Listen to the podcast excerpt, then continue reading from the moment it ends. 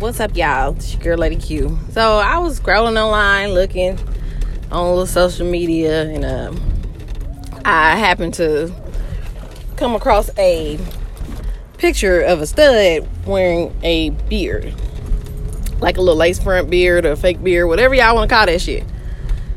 You bitches better not do that shit, okay? Let let let men be men. If you a stud, be a stud. You know what I'm saying? I don't rock that way, I, but I'm not judging nobody. I have nothing against whatever you do with your life, but just be a fucking stud. You know what I'm saying? Don't don't be out here putting beers and shit on. Like you know, you're a stud for a reason. So you know, embrace your studality, studulality, or whatever the fuck.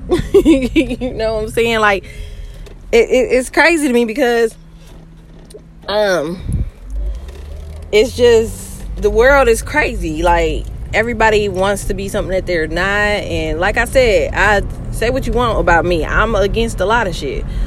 But you know it, i think it's time for people to just you know be who they are. And if you swing that way be you while you're doing it. You know what i'm saying? Like it's just getting out of hand now. You know, it's getting out of hand. They they trying to do like situations where bathrooms are allowing uh, women's bathrooms are allowing transgenders, and you got the women's track teams, basketball teams where they got uh, transgenders running against women and fucking male cheerleaders and shit. Like the shit, the shit is crazy. You know what I'm saying?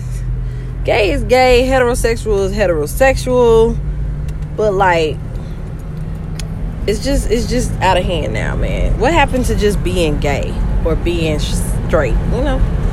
But um yeah, I want to address that cuz I think that shit is chaos. But, you know, if you seen it, you know, or you are you if you're able to comment, you know, let, let me know how you feel about it, you know what I'm saying? But uh I'm checking out. Peace.